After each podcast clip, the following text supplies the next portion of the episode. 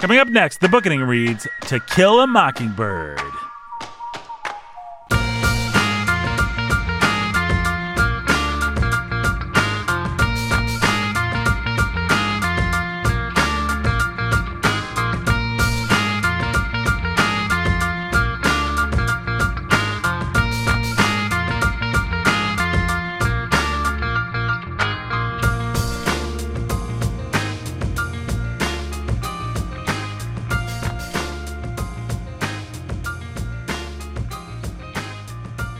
Everybody, welcome to the Bookening. My name is Nathan Alberson, and man, do I love killing blue jays.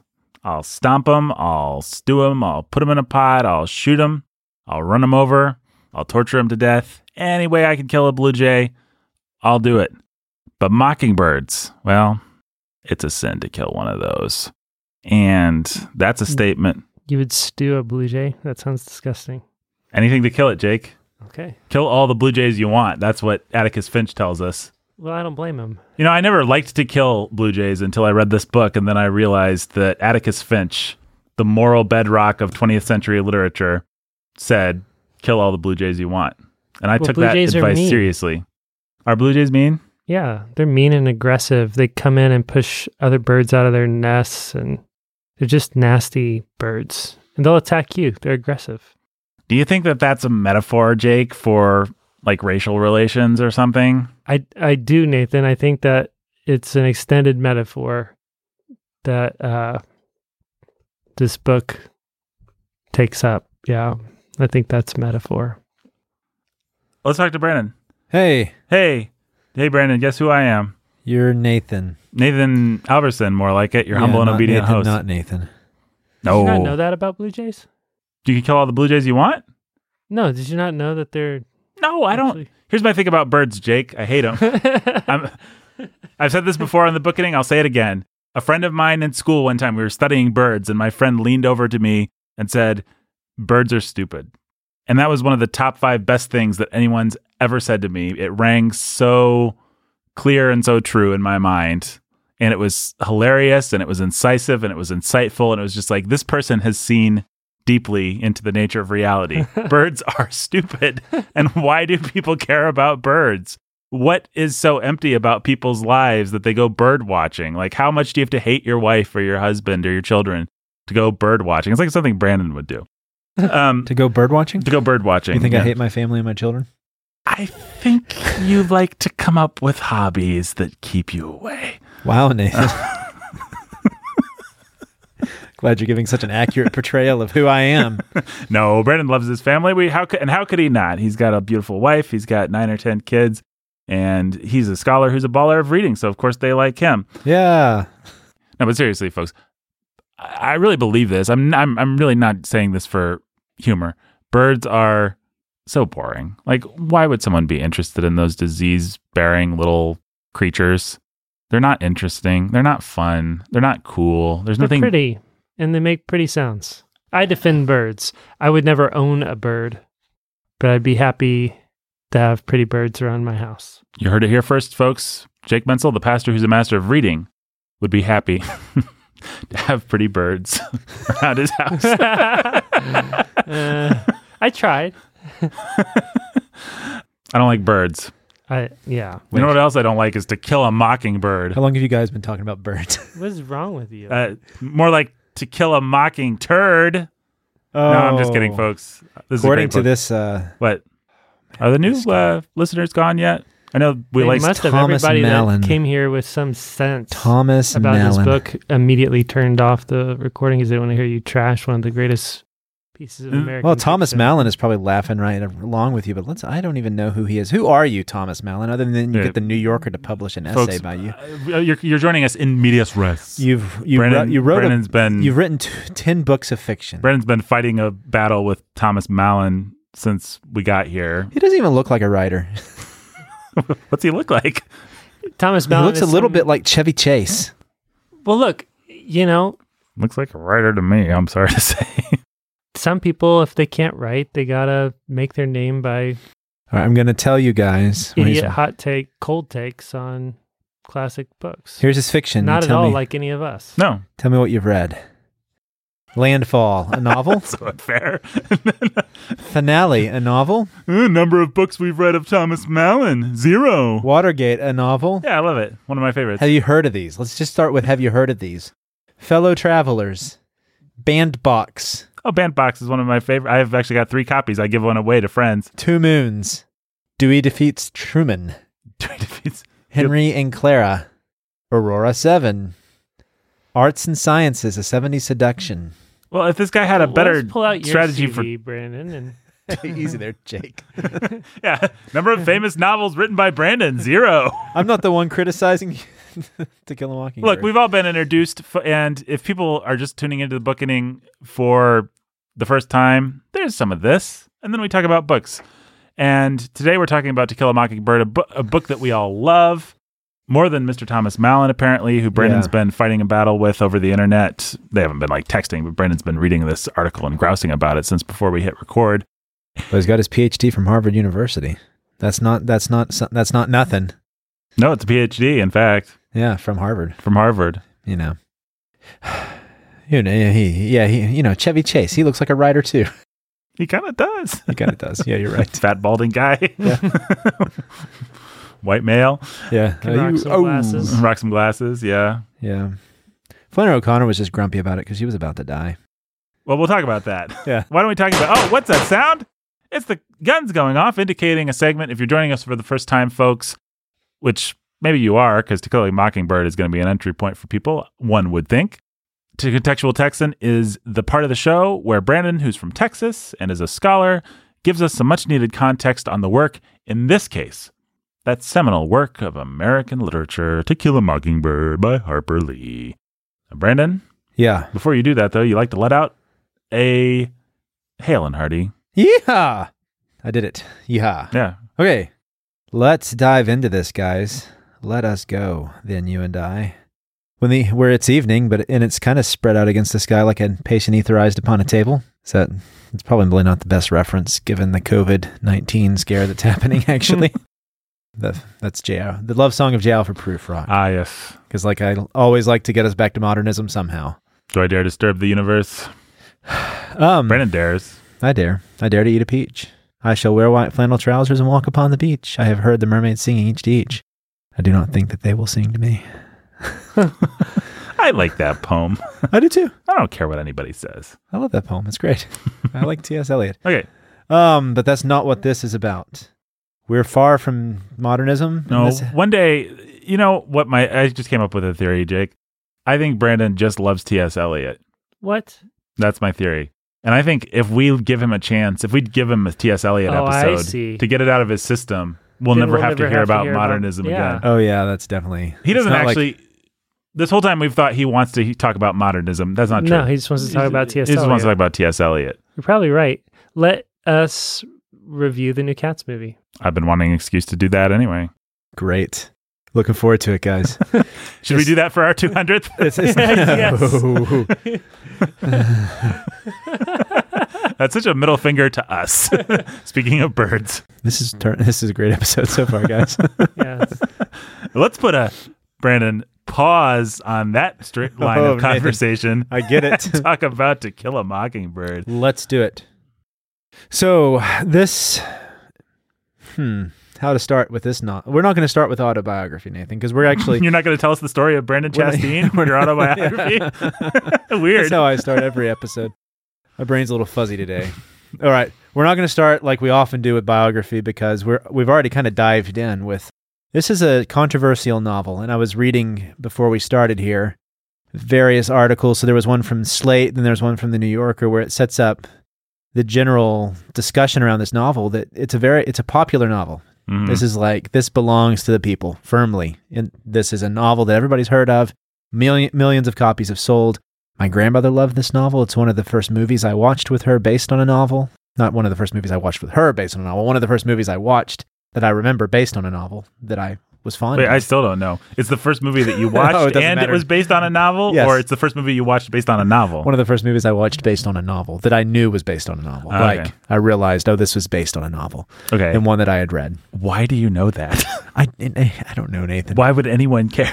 I don't know why they would care. Brandon, I love you and I'm interested in your life, but Let's just move on. Okay. Can we move on? Yeah. Thank you. Um, because I'm trying to set the, up the background here. That this is an immensely popular book. Lots of people have read this book.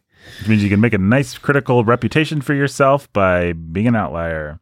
by either well by being an outlier or one of the interesting facts or one of the facts that this Slate article talks about is that even though this is an immensely popular book, very few critics have any sort of scholarship on it. Not a lot of people to ever do anything with this book. There's a lot of scholarship on Huckleberry Finn. There's even some scholarship on Gone with the Wind, which is inarguably a worse book hmm than To Kill a Mockingbird.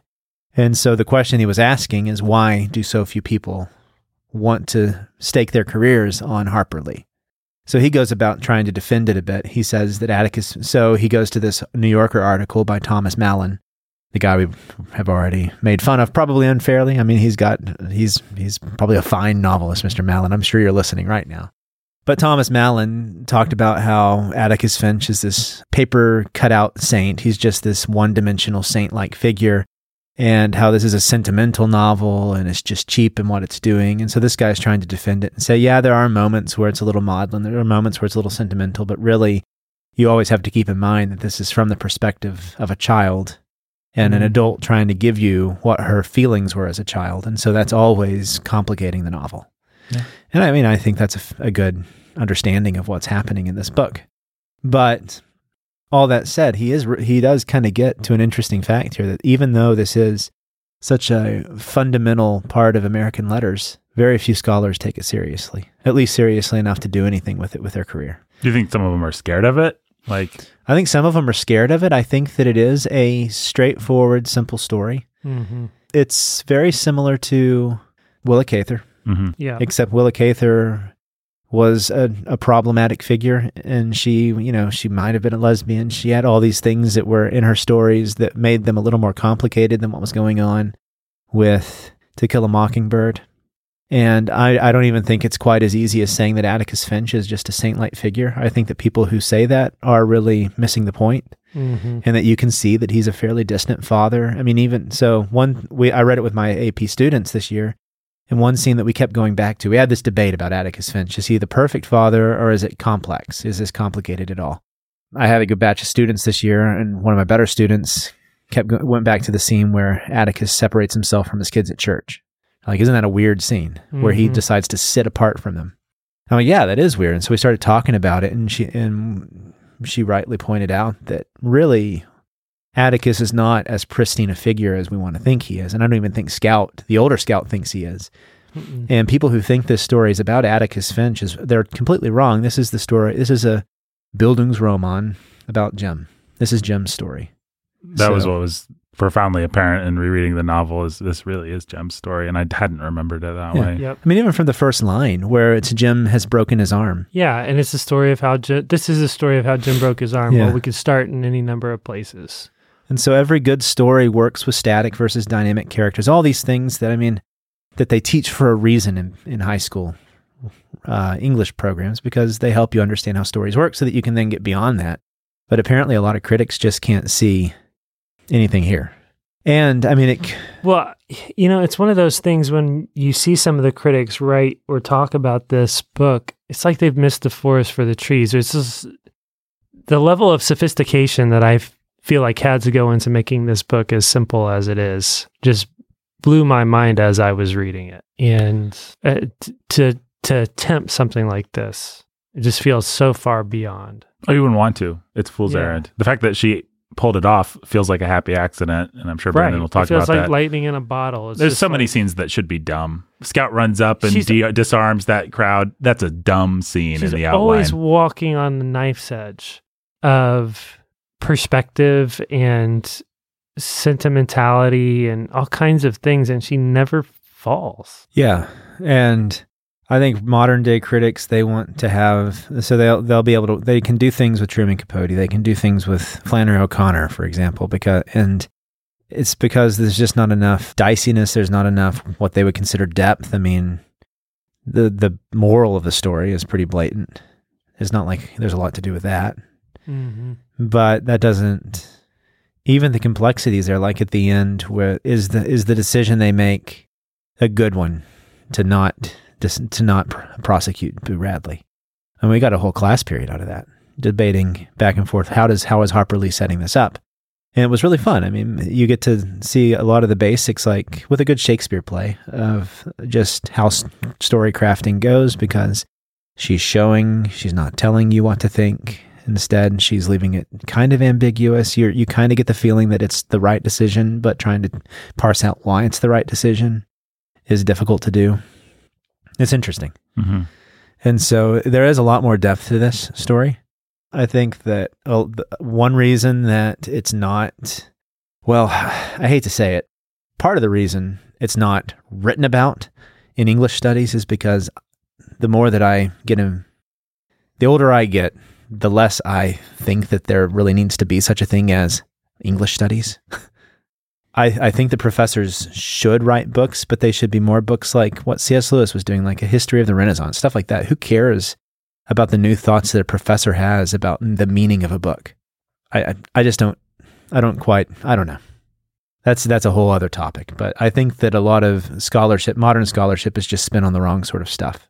A good, a good English program is more about the teaching and, and investing that teaching into students to get them to love books. And this is a great book to do that through. Mm-hmm. So if you're writing those sorts of books, then great. But I don't see scholars really doing that anymore, which maybe means that there's a pretty right place for the right sort of scholarship to come back in. But I wonder how much Nobody's the, doing it. the critical race theory people have descended on this and torn at it with their talons for the lack of representation for Tom Robinson Well, and all that sort of thing. it's interesting because you would think they would have, but I think that people look down on this book so much that they don't even take the time of day to do it. Like if they do think that, they're just like, oh yeah, of course. This They're just book like, oh, doesn't yeah, care. It's exactly. Some dumb '60s uh, It's so popular that who pious cares? view of Yeah, racial. Yeah. Huh. it's re- it's so it's really got 60s this. Southern white virtue signaling. Yeah. Like Yeah, I mean, it participates in gradualism and all these things that they look down on, but they would. It's really them looking down on Harper Lee. She's not Yeah. interesting enough for them to give the time of day. it's pretty benign. Like there's there's not a lot here to tear Yeah. apart, even from that point of view. It's like, well, you got Calpurnia, and it's Yeah. pretty solidly from Scout's point of view. I mean, how much can you really complain about? That's what I would think anyway. But that's what I always think when they Yeah. bring out the knives. Yeah, I mean, yeah, sorry to go on the digression there about the state of modern English academics, but I think that is partly true. That, I don't know, you would kind of wish that you could go in and just turn over all the tables and run everybody out, out of the, the academy and just start over and get back to when real scholarship that was humbler could be done. But because there is a sort of humility to just writing the sorts of scholarship that Lewis wrote. You're just writing, basically, he just wrote appreciations and histories of books. hmm He wasn't trying to offer new interpretations. He was just offering his insights based on his analysis and synthesis of various texts and stuff. That's what scholars do. But now you have like these weird radical trying to politicize literature and in that landscape where it's a bunch of nonsense and hogwash anyways, books like this just get overlooked. And apparently it's not interesting either for the other attempts at this, which just get into the sort of pretension of the branches that I also have issues with a more conservative scholarship. But they they interestingly and not so interestingly partake in the whole cult of genius that we've seen in the past. So they have like their boys they go to, Homer and Flannery O'Connor and Chesterton and Lewis, and then again Lee just gets overlooked. Hmm. So anyways. Good for her. Yeah. What a weird opening to context. Maybe there's a reason we start with bio. yeah. All right. Well, um, so who was Harper Lee? Well, her birthday was two days ago, April 28th. That's when she was born. So Nice. happy birthday, Harper Lee. She was born Nell Harper Lee, and she lived in Monroeville, Alabama. Some similarities. So, one of the things that people make a lot out of with this novel is that quite a bit of the story takes elements of her childhood and puts them into the novel. Mhm. Her father was a lawyer. He actually participated in a case where he defended father and son, uh, African Americans, and lost the case, but he still took it because he was uh, later in life he would become a title lawyer, but at the time that's what he was. He was the defender, and so he took the case and did his best to defend these men, and they their reputation was affected some. So some of that actually came from her childhood. Um, Dill Did she learn to read from Blackstone's commentaries? she didn't. That's not true. But she did get a love of re- uh, reading from her father.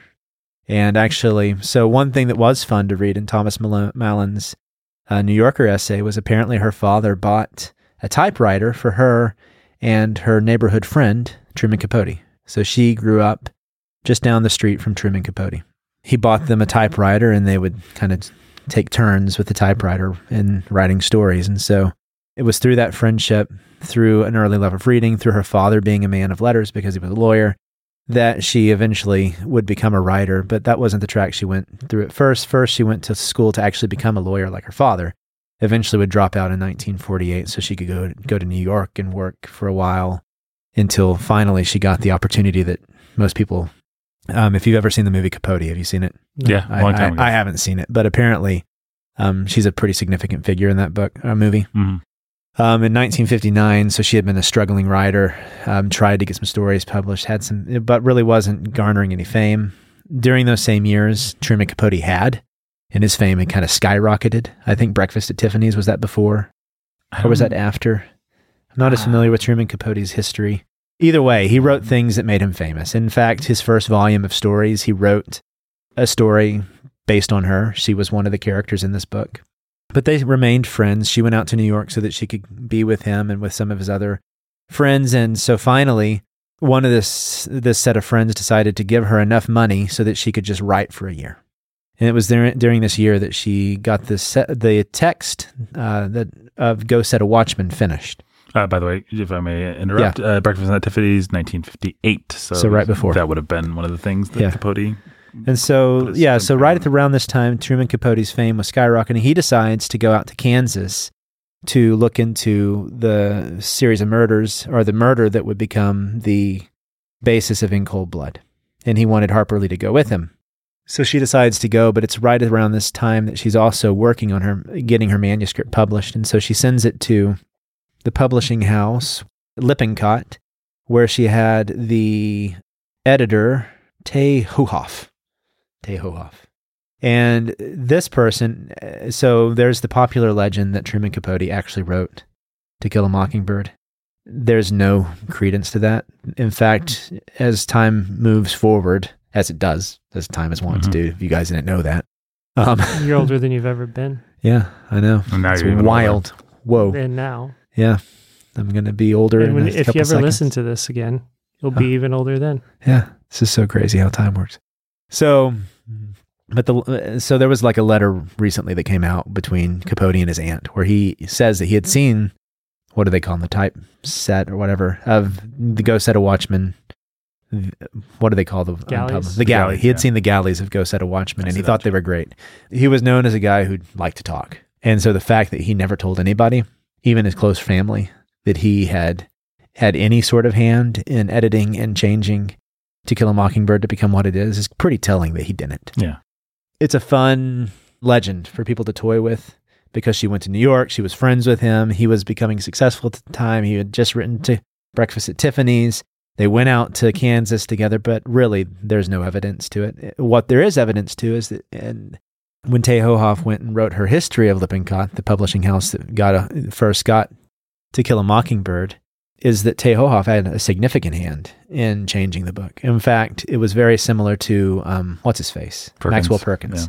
In the in what you see over and over again, and it really makes you wonder. Like, you really wish that you could go back with Shakespeare. We talk all the, all the time about how that Shakespeare's plays were living and they changed between Mhm. uh, editions and they changed between performances. You wonder how much his his actors and um, How the other people collaborative they ended up becoming. yeah. Mhm. Yeah, How much of that's Shakespeare and how much of it is because Shakespeare, like any good artist, was willing to respond to criticism and change and adapt. Oh, my things. actor went on this riff and it was awesome. Let me write that down so that we have it for the next performance. Yeah, and so it's fascinating to think about things like that. And so, uh, like a lot of Tolstoy stuff, his wife would read and criticize, and so that is just it's it's fun to think to realize that all this art doesn't just create get usually created in a vacuum like this.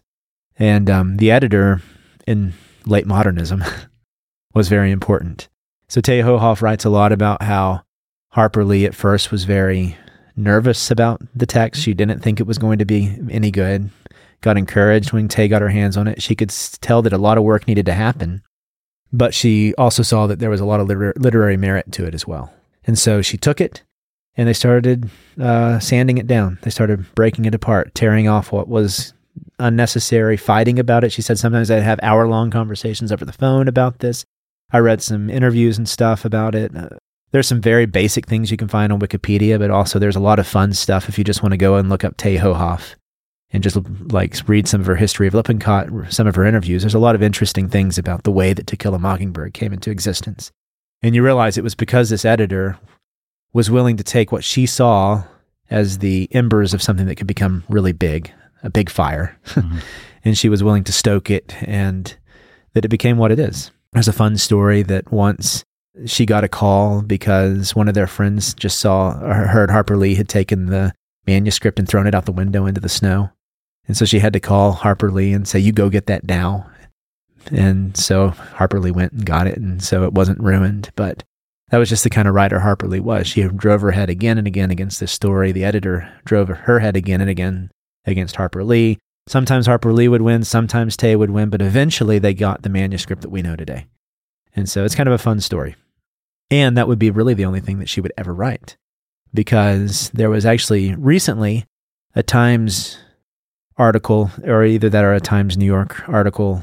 So what is the Times of The New, York, Times. Thank you. the Times of New York. or maybe it was the Times Literary. So that's what I'm thinking. Times Literary. But anyways, it was an article where this person convincingly argues that, and because of Tay Hohoff's letters, things like this, the Go Set a Watchman that we have now, It's it's just the first draft. Yeah. There is no. It was not meant to be a number in a in a trilogy. It was just the first draft of To Kill a Mockingbird. And so what we see now with her later life, because really there's not a whole lot to say about her except for the Capote stuff, which we'll get to in a minute. After In Cold Blood, she there's a fascinating podcast uh, that I was listening to about where she herself in the 70s thought about writing her own true crime story. So she went and she um, looked into this pastor who had been murdering his family for insurance fraud. And so she got notes together and brought, thought about writing a book about that. And but that didn't really go anywhere. And the stress of um, public appearances, the stress of having an ad- admiring public, she was a very reclusive person. Eventually, drove her to just go live with her sister and cut herself off, except for a few random public appearances in Monroeville libraries for the rest of her life.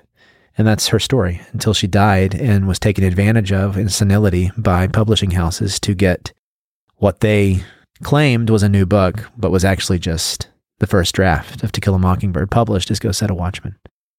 And even though it's fascinating to see a Which was the draft, original working title? If I'm yeah, that's right. That's what she sent to Tay Hohoff. They're the ones who decided to change it to To Kill a Mockingbird. And so that's what I was saying. After Tay Hohoff's letters, all these things came out. It became very clear that that's the true story. And that the whole I drama think with I even saw something where the publisher was forced into admission Yeah, I think you're right. Yeah. because there was maybe a lawsuit about it. Yeah, the, the, the whole it was it was nasty. Yeah. And we all saw it unfolding like 4 or 5 years ago. Yeah. hmm But that's the resolution of it. It kind of is quiet now, but the resolution of it has been recently that it's confirmed that was just the first draft. And while it's really fun to see a first draft of a novel, it's still a first draft. And the Atticus Finch that's in that novel that is racist and that is unfortunate in many of his beliefs, which actually is very much closer to who Harper Lee's Her father, was Yeah. that man became the Atticus Finch in later drafts, just like anybody who's ever written anything. I mean, so I, li- I like to write poetry. In some of my early drafts of poems, nothing like my later drafts of poems. It's just the way it works. And I would hate to think that if I ever get published and known, that my early drafts would one day be available for the published. sequels? Yeah, uh, it's horrifying to think. Yeah. And it's sad that her senility, in her senility, she got taken advantage of like that. Yeah, the only people that should ever, ever read Go Set a Watchman are people who are doing scholarship on the process of of crafting a masterpiece of literature from first draft to final draft. Or if it's published, like, so you can have, like, I have a big folio edition of um, The Wasteland hmm that's like 400% longer than the original Wasteland. And a lot of it, it has like T.S. Eliot's red lines through his, his, uh, whole sections of the poem, his notes saying like, this is just trash. And he's like really hard on himself. But it's really fun to see his process of weeding out what didn't need to be there. And also his wife, Valerie, would go through and suggest things as well. And it's, it's, it's, that's fine. Like you said, if, if you're, if it's for scholars looking at the scholarship of how these manuscripts change. But the fact that this was presented to the public as a new novel. It's Nope. pretty horrible. hmm And the only reason they were able to do that is because a lot of first drafts look nothing like what they become. hmm Uh, a good example of that is who we're about to read. Well, I guess not about to, but Kazuo Ishiguro. I love him as a writer because he's very encouraging. But what he says he has to do is he goes and he shuts himself away for a while. He immerses himself in the story, and then he writes a first draft that is inevi- inevitably awful, and he is glad that nobody ever has to see. And he'll take it to his wife, and she'll read it, and she'll admit it's awful. But if there's a kernel of an idea there, they go and they start working on it and he pushes against it and he starts molding it into a story. And he's a great writer. His prose is beautiful, but it still is proof that this sort of stuff takes work. It's process. And I mean, my whole strategy with things, oftentimes, whether it's for like an email update or a script for a project that we're doing or something, it's like, Let's get the bad version out. yeah, of the let's. way. That's that's that's what we always say. Like, let's Yeah. write the bad draft. Like the only way that I'm getting anything on paper is if I tell myself, be bad, be bad intentionally, and then that doesn't free me to be good. That a lot that frees me to, in fact, do exactly that, be bad, and then once you have something bad, you can start changing it into something good, and it's a lot better than trying to go from blank to good. But Yeah. like I'm intentionally like, oh, that's a stupid idea. I'm going to write it down. Oh, that's a bad line. I'm going to write it down. yeah, and it's really fascinating watching things that, I mean, we're going to just talk a lot about this novel deserving its place in the great American novel discussion. hmm and it's really fascinating to realize that all these books come out of a process of editing and arguing. And so we've tried to make this point a lot to young writers. We've had young writers that talked to us before, and we tried to encourage them that this is part of the process. But it really is editing, changing, realizing that you even works that are considered great came out of stuff that wasn't quite as great. I mean, I think that Kazuo Ishiguro is going to be in the conversation of the greatest 20th century writers, but his works all come out of a lot of effort and sweat. I was listening to David Sedaris just talk about the process of writing an essay and rewriting and drafting an essay. And he said at one point, at one point, he said he won't even show his work to an editor until he's been through about 15 or 20 drafts because he doesn't want to waste anyone's time. He's 15 to 20 drafts before it ever comes to somebody else's eyes for the first edit. And then it's a whole nother process from there. hmm And that's for an essay. It's not for a novel. Which is not insane or overzealous or that's Far just from it. That's no, just, that's just like feels kind of normal. the process. Yeah. Yeah. Yeah. Even in some ways, it feels like boasting, like, oh, only 15 to 20 drafts. Yep. Yeah. you must be really quick Yep. and good. Yep. Honestly. So, one of the things that, before we move away from her biography, one of the things I did want to t- just briefly touch on was her relationship to Truman Capote. Yeah, It is interesting. It's interesting. So I found out that you can go to the New York Public Library and see like the 150 pages of notes she took while they were in Kansas because she took the work that they were doing on, it was it the Clutter murders? Was that what it, something like, I, I have, have you ever read In Cold Blood? Yeah, it's wonderful. We'll have to do it. Or Yeah. Breakfast at Tiffany's. Truman Capote's actually a great writer. Oh yeah. he- um, so her father, when she decided to become a writer, when she dropped, so she dropped out of her law program one year before finishing. And he said, well, Monroeville, it's unlikely that Monroeville is going to produce two writers. hmm because Truman Capote was already famous at that.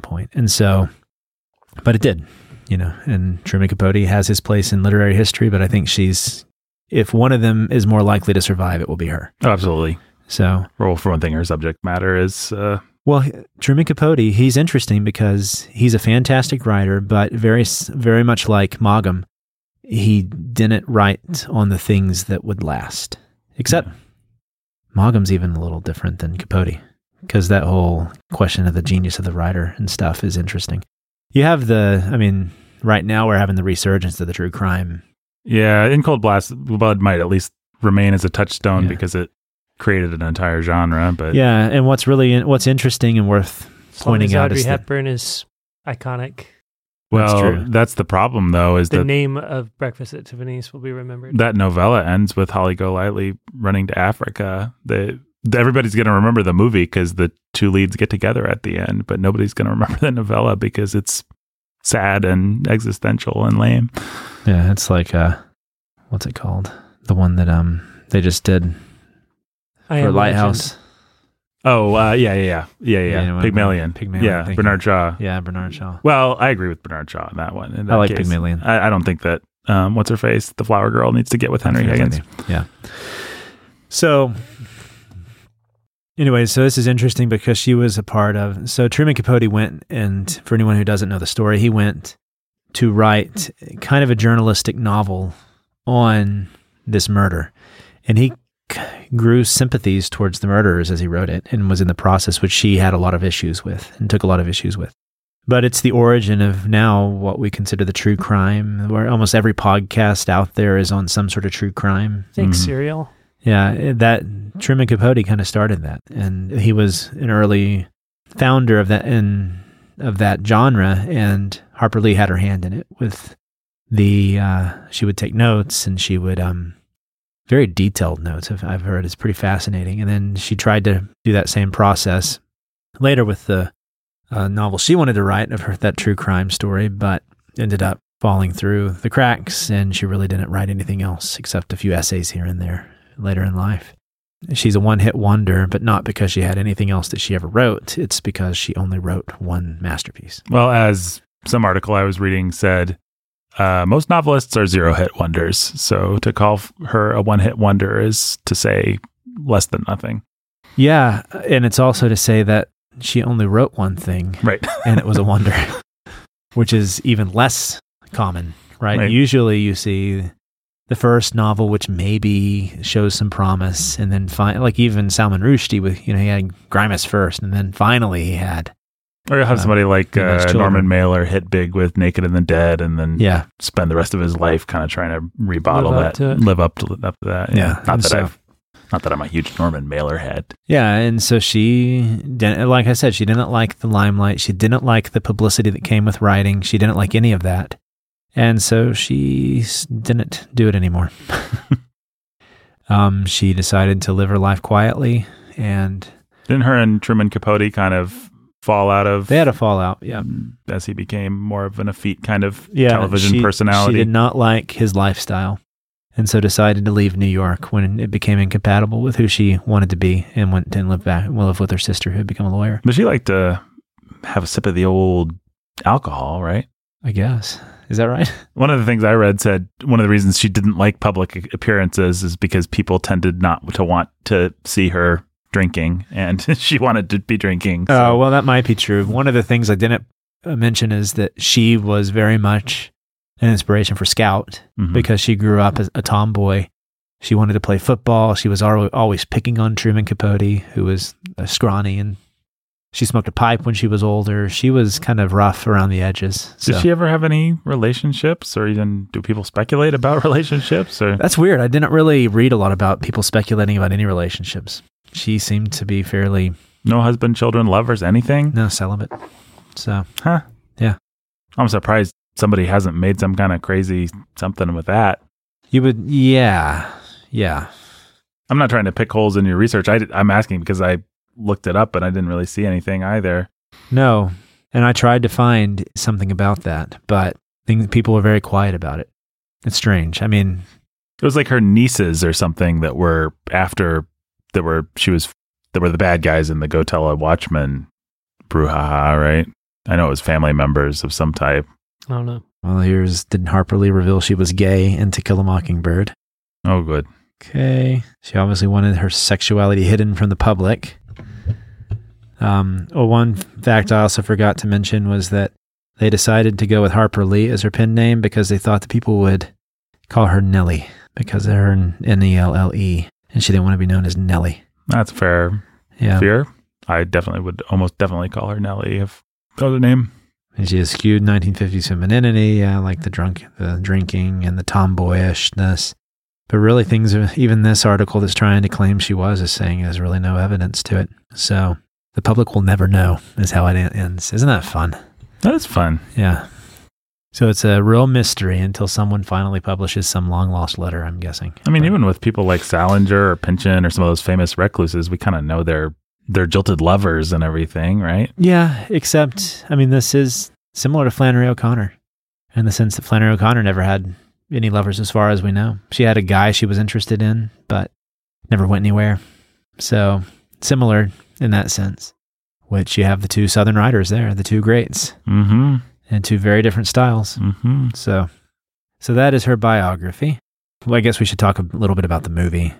In 1962, she had a hand in adapting the movie. She herself thought it was one of the best movie adaptations ever done. And stayed friends with Gregory Peck her whole life, which That's I don't understand because I just watched the movie and I thought it completely missed the point of the book.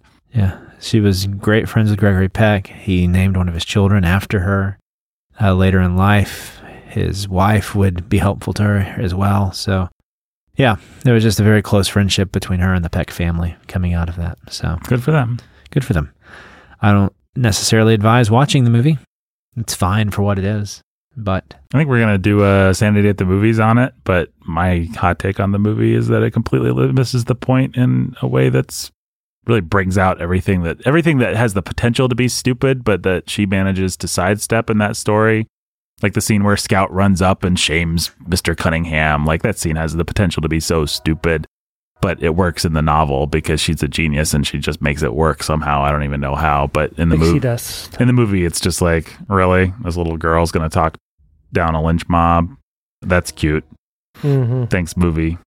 well, they make it sentimental, and the book manages not to. No, This might seem like a well, it's not a really strange segue. This book is important both for its position as an American novel, but also for participating. I mean, right, when it was published in 1960, was like the beginning of the civil rights movement. And so a lot of the conversation around this book. So, uh, right as soon as it was published, it got a lot of publicity. It was like a Reader's Digest choice. Oprah Winfrey, years later, would choose it for her list too. But, anyways, um, won Pulitzer Prize thing. Uh, big, big, big book. And one of the reason, one of the reasons it was propelled to the national forefront like that was because civil rights had been going on for a while, but it really escalated and intensified in 1960.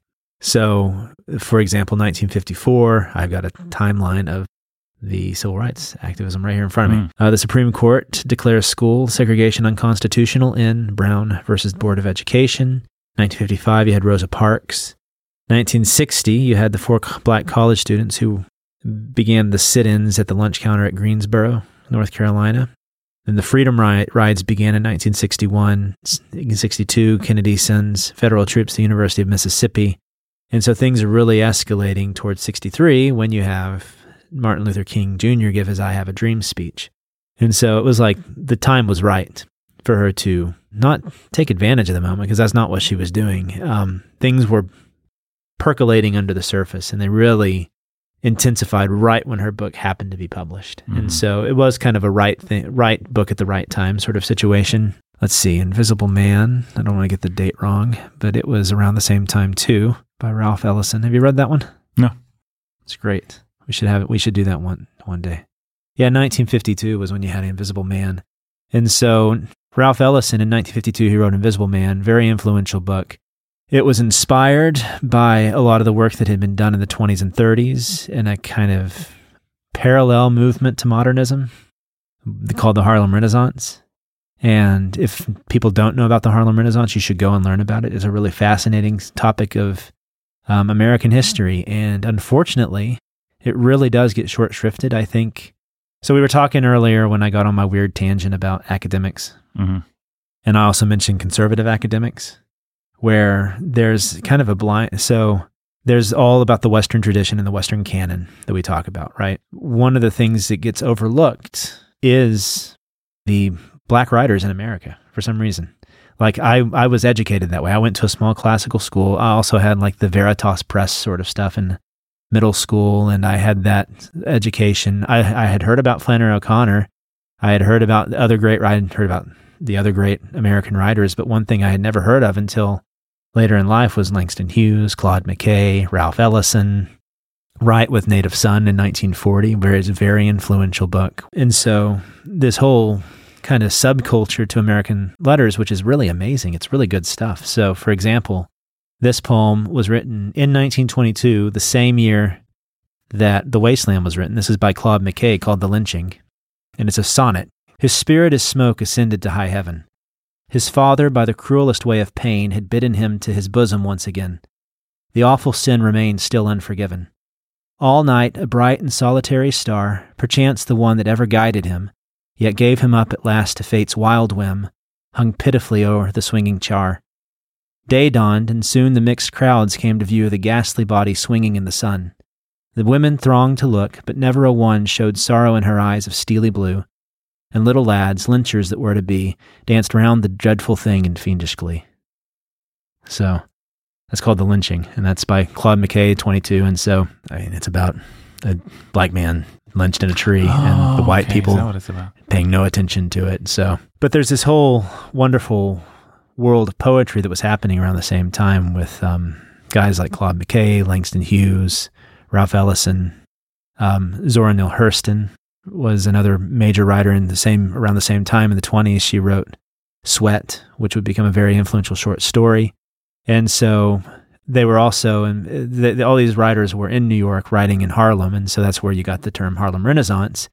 And in tangent with them, you had music, and they were expressing themselves through jazz, especially. And so there's just this lively point in American history where African Americans were finding ways to express themselves. And what's fascinating about Claude McKay is that he he did it through formal poetry, and then Langston Hughes did it more through informal poetry. He's more like Walt Whitman. His stuff is less um, formally constrained, but more free verse.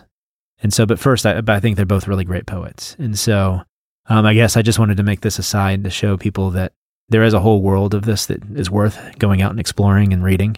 And I would highly encourage our listeners to do that. Langston Hughes is worth reading. Claude McKay, worth reading. I think that Native Son is worth knowing about and reading, and so is The Invisible Man, or not The Invisible Man, that's H.G. Wells. Invisible Man by Ralph Ellison, worth reading. Maybe one day we'll do it, or Juneteenth on the bookening. Mm-hmm. But this, the Harlem Renaissance, that spirit, that stuff that was happening in New York. And so you also had W.B. Du Bois, who was a little bit before that, but still a part of the movement, kind of one of the forefathers of it. And so um, all that was going on that would eventually lead to not an awakening, but an emboldening that would lead to the civil rights movement. And so, like I said, all this stuff was happening 20s, 30s, 40s, leading right up to the 50s, late 50s, when she would publish her book in the 60s. And so the time was right, and she was able to participate in a very big cultural conversation that was happening that was bigger than just her novel, but her novel was influential in that debate and um, discussion. So, anyways, I wanted to point that out, and I didn't know when else we might ever get a chance to talk about the Harlem Renaissance. So, have we? I don't know. Have we ever even been able to bring it up before? No, I don't think so. Brandon's a big So- Langston Hughes fan. I do. I like And- Langston Hughes quite a bit. So people, so he, so you should. He's great. Yeah. So for our listeners, I think that is an element of literary history that is uh, is is so the whole back the whole push back against uh, multiculturalism, against liberalism in academics. I think often also leads us to be blind to things that aren't necessarily good to be blind against or blind to. Harlem Renaissance is one of those things. Writers like Kazuo Ishiguro, I think a lot of people might just overlook him because they think, well, he's just people are just supporting him because he's a Minority.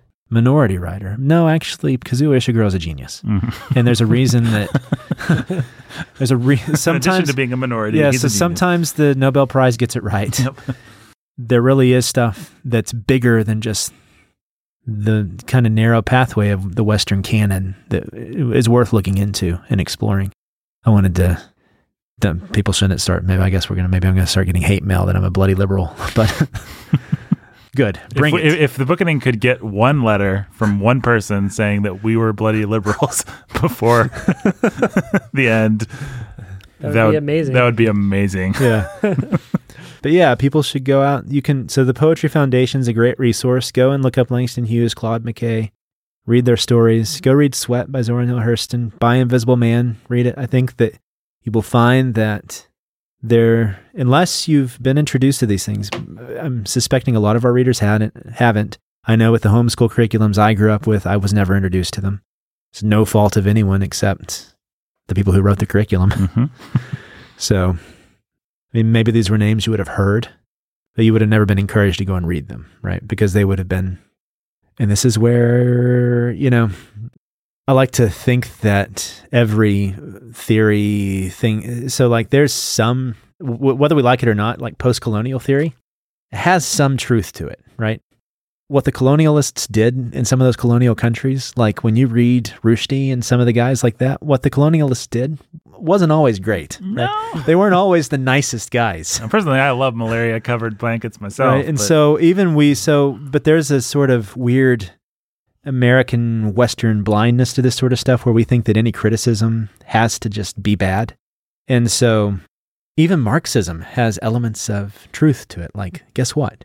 People who just pursue wealth like capitalists tend to take advantage of the poor and tend to take advantage of their workers. That's something that the Bible actually talks about, right? Is that scandalous?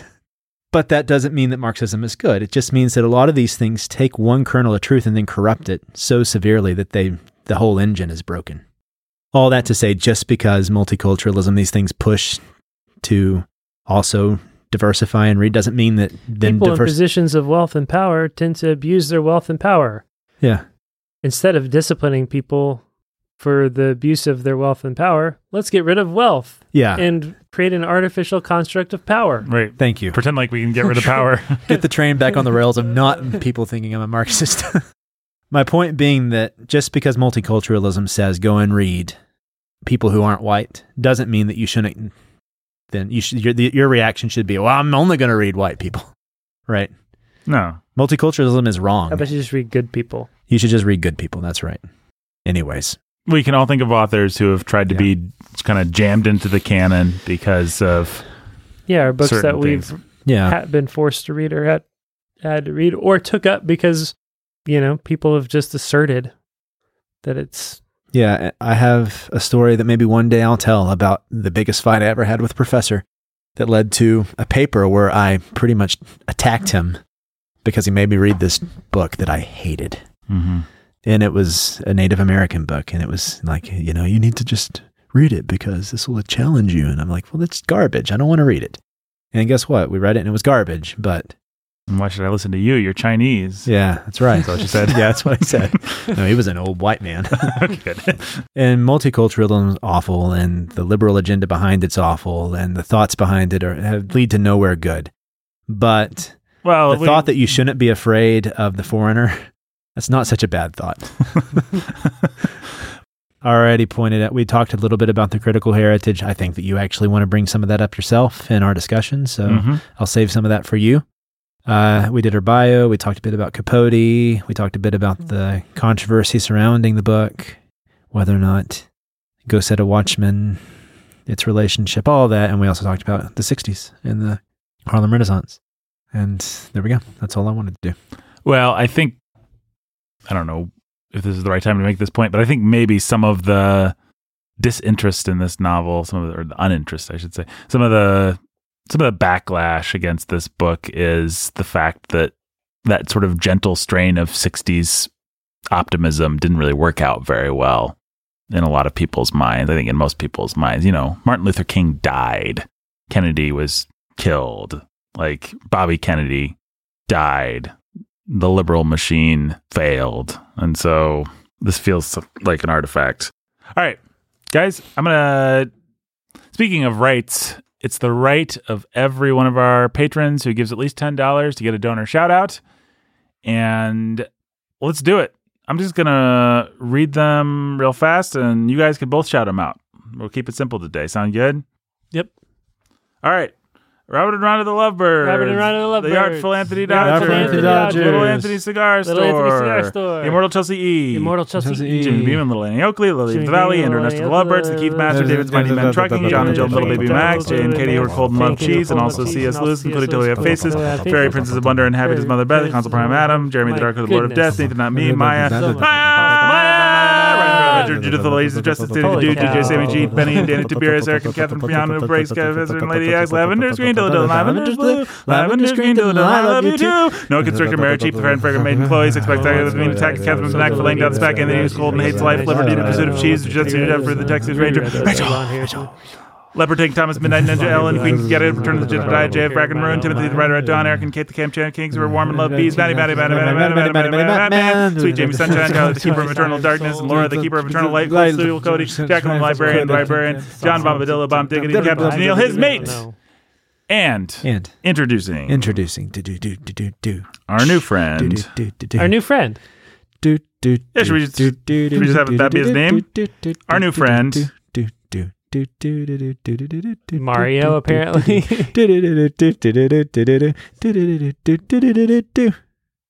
I don't know what is his name, Nathan. Uh, we'll call him Saxophone Alex. Guy, uh, Saxophone Alex, welcome to the, the donor shout out family. yeah, welcome.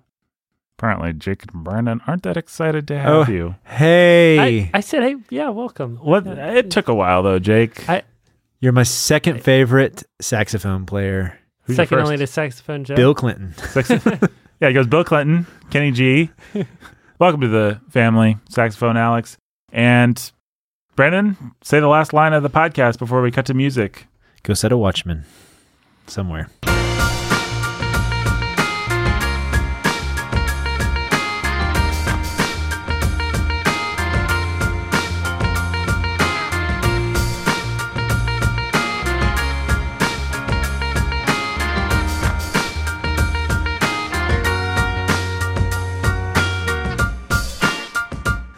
We'll be back. Go to patreon.com forward slash the booking to support the show.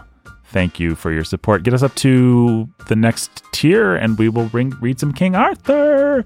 Which Brandon just pointed out, we could read an Ishiguro novel about King Arthur. We're gonna make this into an Ishiguro podcast. Hey, I've been told by two people that I trust, namely Brandon and Jake, that remain or uh, what you call it? Never Let Me Go. Never let me go is quite good. And Jake said, Nathan, you in particular would like this. So I'm curious to find out why he thinks that is. I'm guessing because it has something that's kind of creepy or deliciously paranoid or Tasty. tasty or Something. fantastical or Something. something kind of It's, along it's those lines. It's good. It's very. It's uh, it's yeah. You'll you'll like it. I over a spring break I read his Nocturnes, his short story collection. hmm It's really good. I have not laughed as hard as I laughed in one of those stories in a long time. Wow. Let's just say it had to do with a man being tricked into pretending he was a dog and getting caught by the guy's wife when she walks in on him. That sounds Well, awesome. I don't think we can find a better note to end the podcast on than that. See you next week, folks.